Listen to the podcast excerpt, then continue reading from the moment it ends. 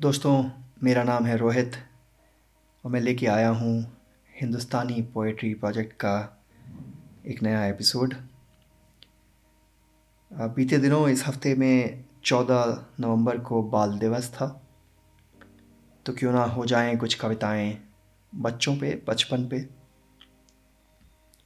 मैं अपनी बात शुरू करना चाहता हूँ, आत्मा रंजन की एक कविता जिसका शीर्षक है, खेलते हैं बच्चे। खेलते हैं बच्चे तब भी जब खेलने लायक नहीं होता है मौसम। खेलते हैं बच्चे तब भी जब खेलने लायक नहीं होता है मौसम। बाहर की हवा होती है विषाक्त, घर की हवा गहरी गहरी, ठहरी ठहरी। खेलते हैं बच्चे तब भी जब दुरुस्त नहीं होता शरीर का तापमान, चुपके से खिसक लेते माँ से बचा कर नज़र, उनकी दिशा में उठा ही रह जाता है रोकने के लिए माँ का बाम सना हाथ। खेलते हैं बच्चे, तब भी जब वक्त नहीं होता खेलने का। घर में बिखरा पड़ा या बस्ते में बंद शेष होता है होमवर्क। उस सबको छोड़कर भी खेल लेते हैं बच्चे। खेल लेते हैं बच्चे तब भी जब सर पर होती हैं परीक्षाएँ, कुछ अधिक जिद के साथ खेलते हैं बच्चे। मौसम, विष, तनाव, चिंता सब डराते हैं माओ को, दब्बू से मगर नहीं फटकते पास जब खेलते हैं बच्चे। मौसम, विष, तनाव, चिंता सब डराते हैं माओ को, दब्बू से मगर नहीं फटकते पास जब खेलते हैं बच्चे। बहुत पसंद है मुझे ये कविता। और आशा करता हूँ आपको भी अच्छी लगी होगी। थोड़ा सा एक अलग मूड है इस दूसरी कविता का, जिसका शीर्षक है गिरदाब मतलब भंवर या वर्लपूल और लिखा है इसे आदर्श भूषण ने। सुनिए, जिन बच्चों ने युद्ध देखे, उन्होंने या तो बंदूकों, युद्ध पोतों, मारक विमानों में रंग भरा, या फिर खाली कर दिया उन्हें रंगों से। जिन बच्चों ने युद्ध देखे, उन्होंने या तो बंदूकों, युद्ध पोतों, मारक विमानों में रंग भरा, या फिर खाली कर दिया उन्हें रंगों से। जिन्होंने देखी भूख, उन्होंने रोटी को काला किया और रात को उजला। जिन्होंने देखा टूटा घर, उन्होंने बनाए ईंटें गली मोहल्लों की दीवारों पर। जो बच्चे वंचित रहे पारिवारिक सुख से, दुनिया लावारिस कहती रही जिन्हें, उन्होंने या तो उकेरी ममता या देते रहे जवाबी गालियाँ।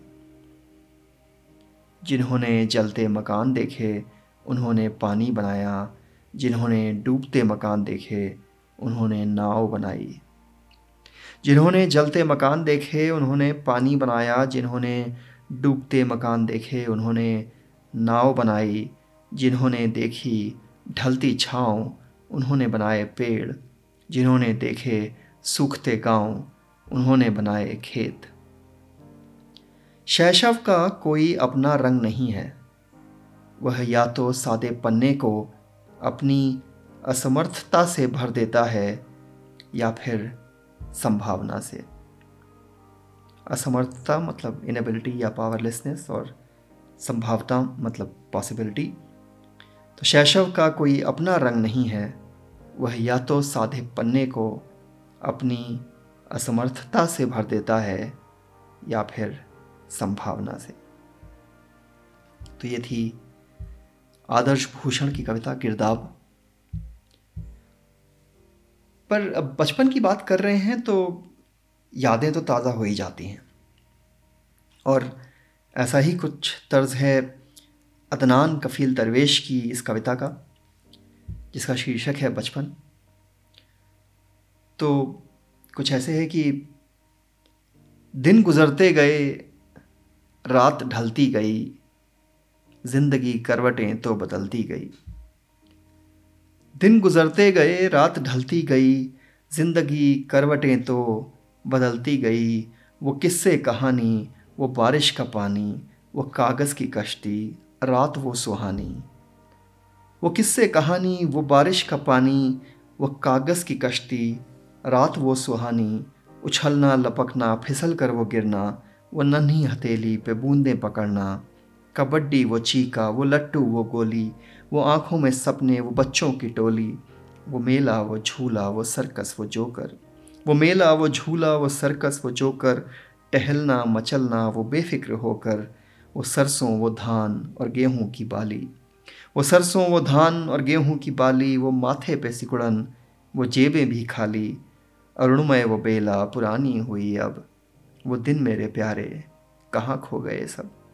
अरुणमय वो बेला पुरानी हुई अब, वो दिन मेरे प्यारे, कहाँ खो गए सब? अदनान कफील दरवेश की बहुत अच्छी कविता, बचपन। तो ये था एक छोटा सा एपिसोड बच्चों पे और बचपन पे, क्योंकि जैसा मैंने कहा, चौथा नवंबर को बाल दिवस था तो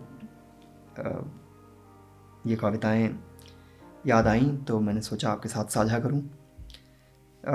मिलेंगे जल्दी ही एक नए एपिसोड के साथ। तब तक अपना ख्याल रखिए और अपने अंदर के बच्चे को जगाए ही ना रखिए, उसको खेलने भी दीजिए। अलविदा। अगली बार तक।